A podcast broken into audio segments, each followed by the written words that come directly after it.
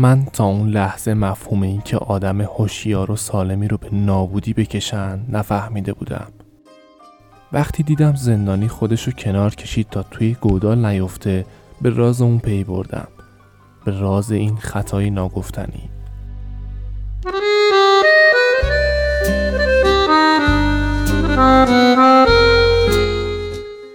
سلام به قسمت ششم پادکست داکو خوش اومدید. من آرمان در این قسمت داستان کوتاه مراسم اعدام نوشته اریک آرتور بلر با نام مستعار جورج اورول رو براتون روایت می‌کنم. همچنین آدرس کانال و توییتر ما در قسمت توضیحات پادکست وجود داره. به ما ملحق بشید و امیدوارم لذت ببرید.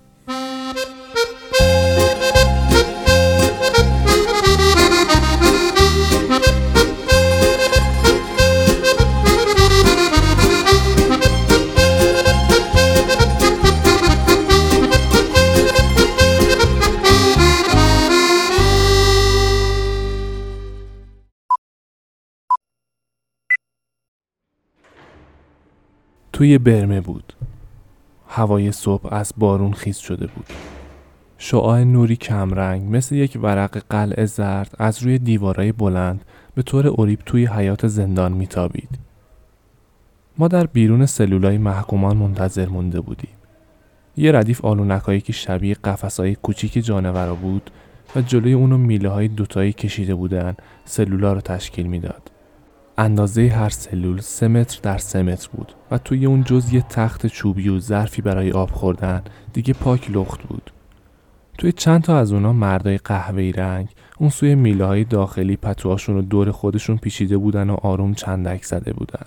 اینها محکومانی بودن که قرار بود در مدت یکی دو هفته اعدام بشن.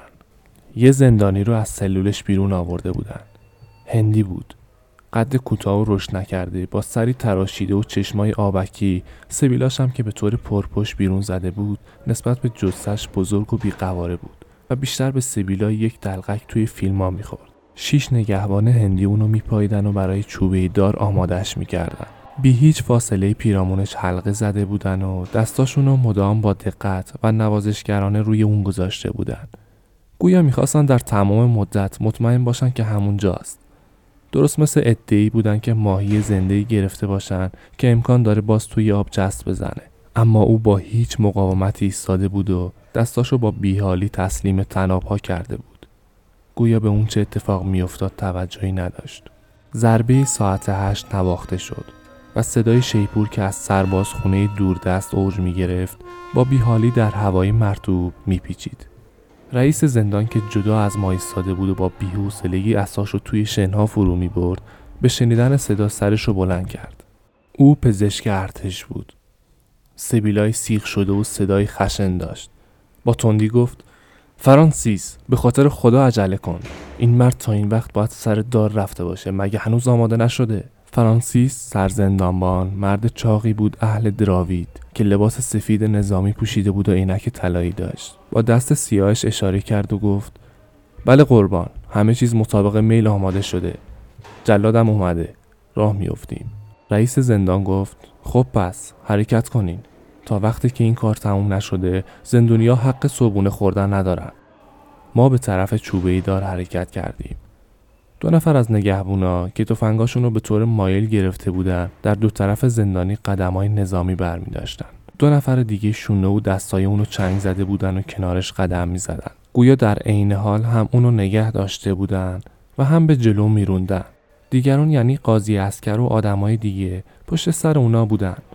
به ناگاه هنگامی که ما ده متری بیشتر نرفته بودیم بدون هیچ دستور یا اختاری حرکت ما متوقف شد. حادثه ای ترساور پیش اومده بود. سگی که خدا می‌دونه از کجا اومده بود توی حیات پیدا شده بود. همونطور که بالا و پایین میپرید به میون ما اومد. با صدایی بلند پی در پی پارس می‌کرد و تمام بدنش رو تکون می‌داد و اطراف ما ورژه ورژه می‌کرد. گویا از اینکه این همه آدم کنار هم می‌دید از شادی به وجد اومده بود. سگ بزرگ پشمالویی بود. لحظه پیرامون ما جفتک انداخت و اون وقت پیش از اون که کسی جلوشو بگیره به طرف زندانی حمله کرد جسد و سعی کرد صورتش بلیسه همه از ترس ماتشون برده بود و اونقدر عقب کشیده بودن که نمی‌تونستن اونو بگیرن. رئیس زندان با خشم گفت کی گذاشته این حیوان وحشی بیاد اینجا؟ یکی اونو بگیره. از میون دستان نگهبانی جدا شد و با ناپختگی سر به دنبال سگ گذاشت. اما سگ دور از دسترس او بالا و پایین میپرید و همه چیز رو به بازی گرفت. یه زندانبون دورگه آسیای اروپایی مشتی ریگ برداشت و سعی کرد دورش کنه. اما سگ از ریگ ها جا خالی داد و باز به دنبال ما اومد. صدای پارس سگ میون دیوارای زندان میپیچید. زندانی که توی چنگال دو نگهبان بود با بیاعتنایی نگاه می‌کرد. گویا این هم یکی دیگه از تشریفات اعدام بود. چند دقیقه طول کشید تا یه نفر سگ رو گرفت. اون وقت من و دیگرون دستمالم رو به قلادش بستیم و همونطور که تقلام می‌کرد و مینالید دورش کردیم. در فاصله چهل متری چوبه دار چشمم به پشت قهوه‌ای رنگ و لخت زندانی افتاد. که جلوی ما با دستای بسته و بی مهارت اما کاملا محکم قدم بر می داشت. راه رفتنش همون حالت هندیا رو داشت که هرگز زانوشون خم نمیشه. مایچایی پشتش با هر قدم به سادگی به جای خودش میلغزید. جای پاش روی شنای مرتوب میموند و یک بار با وجود اینکه مردها هر کدومشون یه شونش رو توی چنگال داشتن خودش رو کمی کنار کشید تا پاشو توی گودال میون راه نذاره من تا اون لحظه مفهوم این که آدم هوشیار و سالمی رو به نابودی بکشن نفهمیده بودم. وقتی دیدم زندانی خودش رو کنار کشید تا توی گودال نیفته به راز اون پی بردم. به راز این خطای ناگفتنی. اینکه عمر کسی رو درست وقتی به مرحله شکفتگی رسیده قطع کنیم. این مرد در حال احتضار نبود. درست مثل ما زنده بود. تمام عضوای بدنش کار خودشونو می‌کردن. روده ها سرگرم هضم بود. پوست سلولای تازه می ساخت ناخونا رشد می‌کرد و بافتها شکل می گرفت همه خود به خود و کار می‌کردن. وقتی روی سکو قرار می گرفت ناخوناش می روید پیش از اینکه توی هوا حلقاویز بمونه و توی همون یک دهم ثانیه‌ای که با مرگ فاصله داشت باز ناخوناش رشد می‌کرد. چشماش شنهای زرد و دیوارای تیره رو می‌دید. و مغزش هنوز به خاطر می آورد. پیش بینی می‌کرد و میاندیشید حتی به گلدال ها او و ما گروهی مرد بودیم که کنار هم راه می‌رفتیم میدویدیم میشنیدیم احساس می‌کردیم و یه دنیای واحد و درک می‌کردیم و اون وقت در دو دقیقه ناگهان با یک صدا یکی از ما رفته بود. یک فکر کمتر یک دنیا کمتر.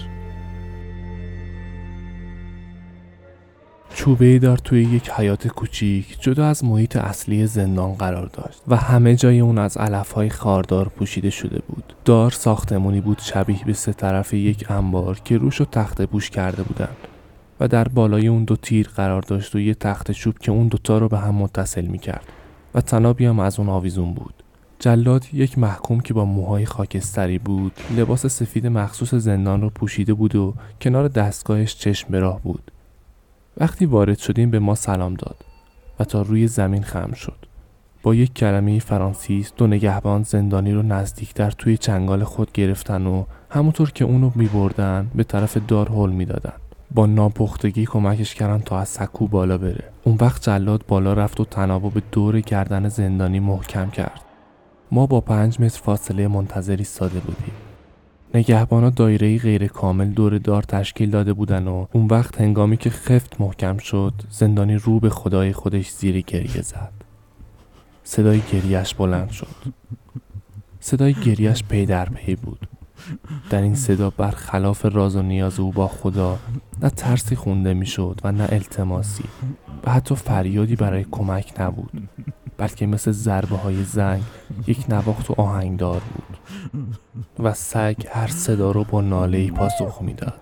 جلات که هنوز روی سکو ایستاده بود کیف کتونی کوچکی که شبیه کیسه آرد بود بیرون آورد روی صورت زندانی کشید. اما صدا که پارچه از شدتش کاسته بود با سماجت نشون می‌داد و یک ریز همون صدا بود. جلات پایین اومد و اهرمو در دست گرفت و آماده ایستاد. زمان میگذشت. صدای گریه یک نواخته او از پس پارچه شنیده می‌شد. یک لحظه آروم نمی‌شد. رئیس زندان که سرش روی سینه خم شده بود اساش به آهستگی توی زمین فرو می کرد شاید زاری های اونو میشمرد. میشمرد تا به شماره سرراستی برسه. مثلا به شماره پنجاه یا صد. رنگ از چهره همه پریده بود. چهره هندی ها مثل قهوه جوشیده تیره شده بود و یکی دوتا از سرنیزه ها می لرزید ما به مرد تصمه پیچ و صورت پوشیده روی سکو خیره شده بودیم و به زاریهاش گوش می‌کردیم. هر زاری باز خود یک دقیقه زندگی بود. این فکر در مغز همه ما میگذشت. آهای هر چه زودتر بکشیدش. تمومش کنید. این صدای ناهنجا رو ببرین. به ناگاه رئیس زندان تصمیمش رو گرفت. سرش رو بالا آورد و با اسایش حرکت تندی داد و تقریبا با خشم فریاد راه بنداز. سر و صدایی بلند شد و بعد سکوت مرگ همه جا رو پر کرد.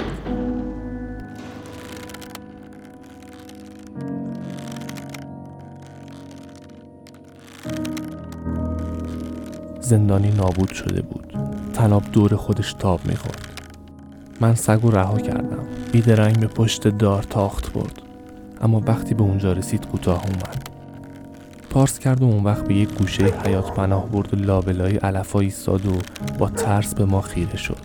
نزدیکی دار رفتیم تا بدن زندانی رو وارسی کنیم. مرده.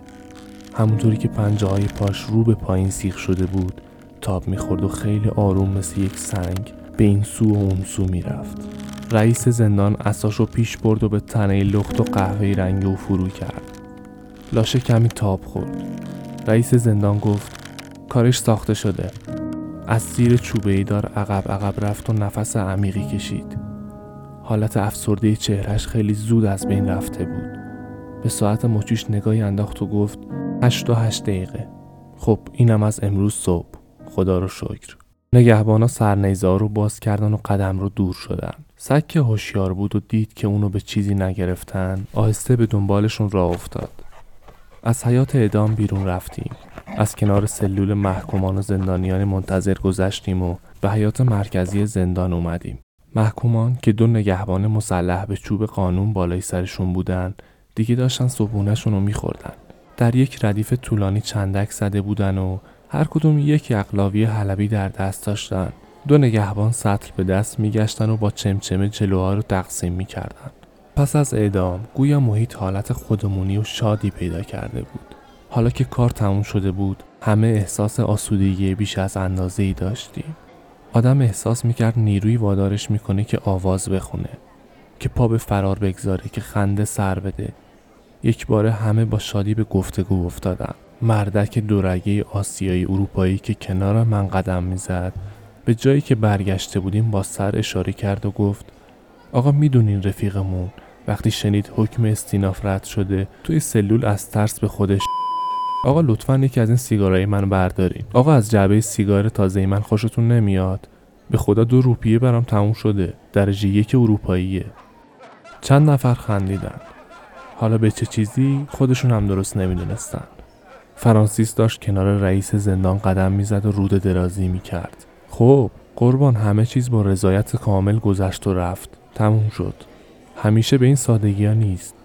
یادم میاد گاهی دکتر مجبور می‌شد زیر چوبه دار بره و پاهای زندونی رو بکشه تا مطمئن بشه یارو مرده. چه تنفر آور بود. رئیس زندان گفت ببینم. یعنی میگی تکون می‌خورد؟ چه بد. آره قربان. وقتی نافرمانی بکنن بدتره. یادم میاد وقتی رفتیم سراغ یکی بیاریمش بیرون به میلایی قفسش چسبیده بود. به جون خودتون قربان. شش تا نگهبان بردیم تا جداش کردیم. هر سه نفر یه پاشو میکشیدن.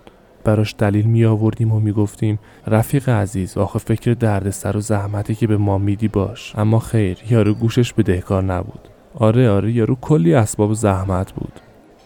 حس کردم با صدای بلند دارم میخندم.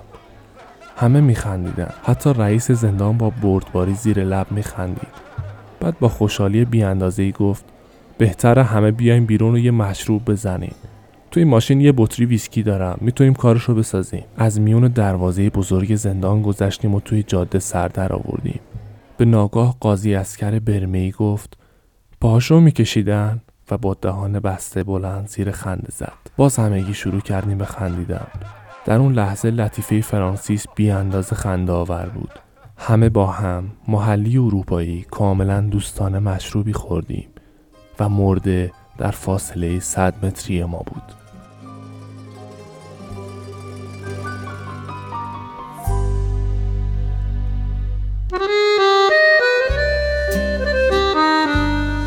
Música